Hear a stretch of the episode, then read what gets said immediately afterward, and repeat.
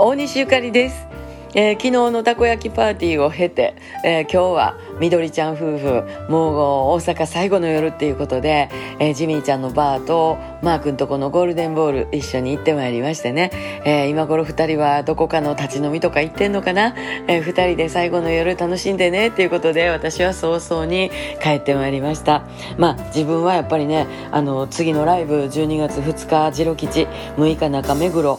楽屋さんもありますのでねなんかちょっと自分分のケアもしながらですね、えーまだちょっと少し予定もあるんですけれどももうなんかめくるめく日々ですのでね自分も気をつけて過ごしています。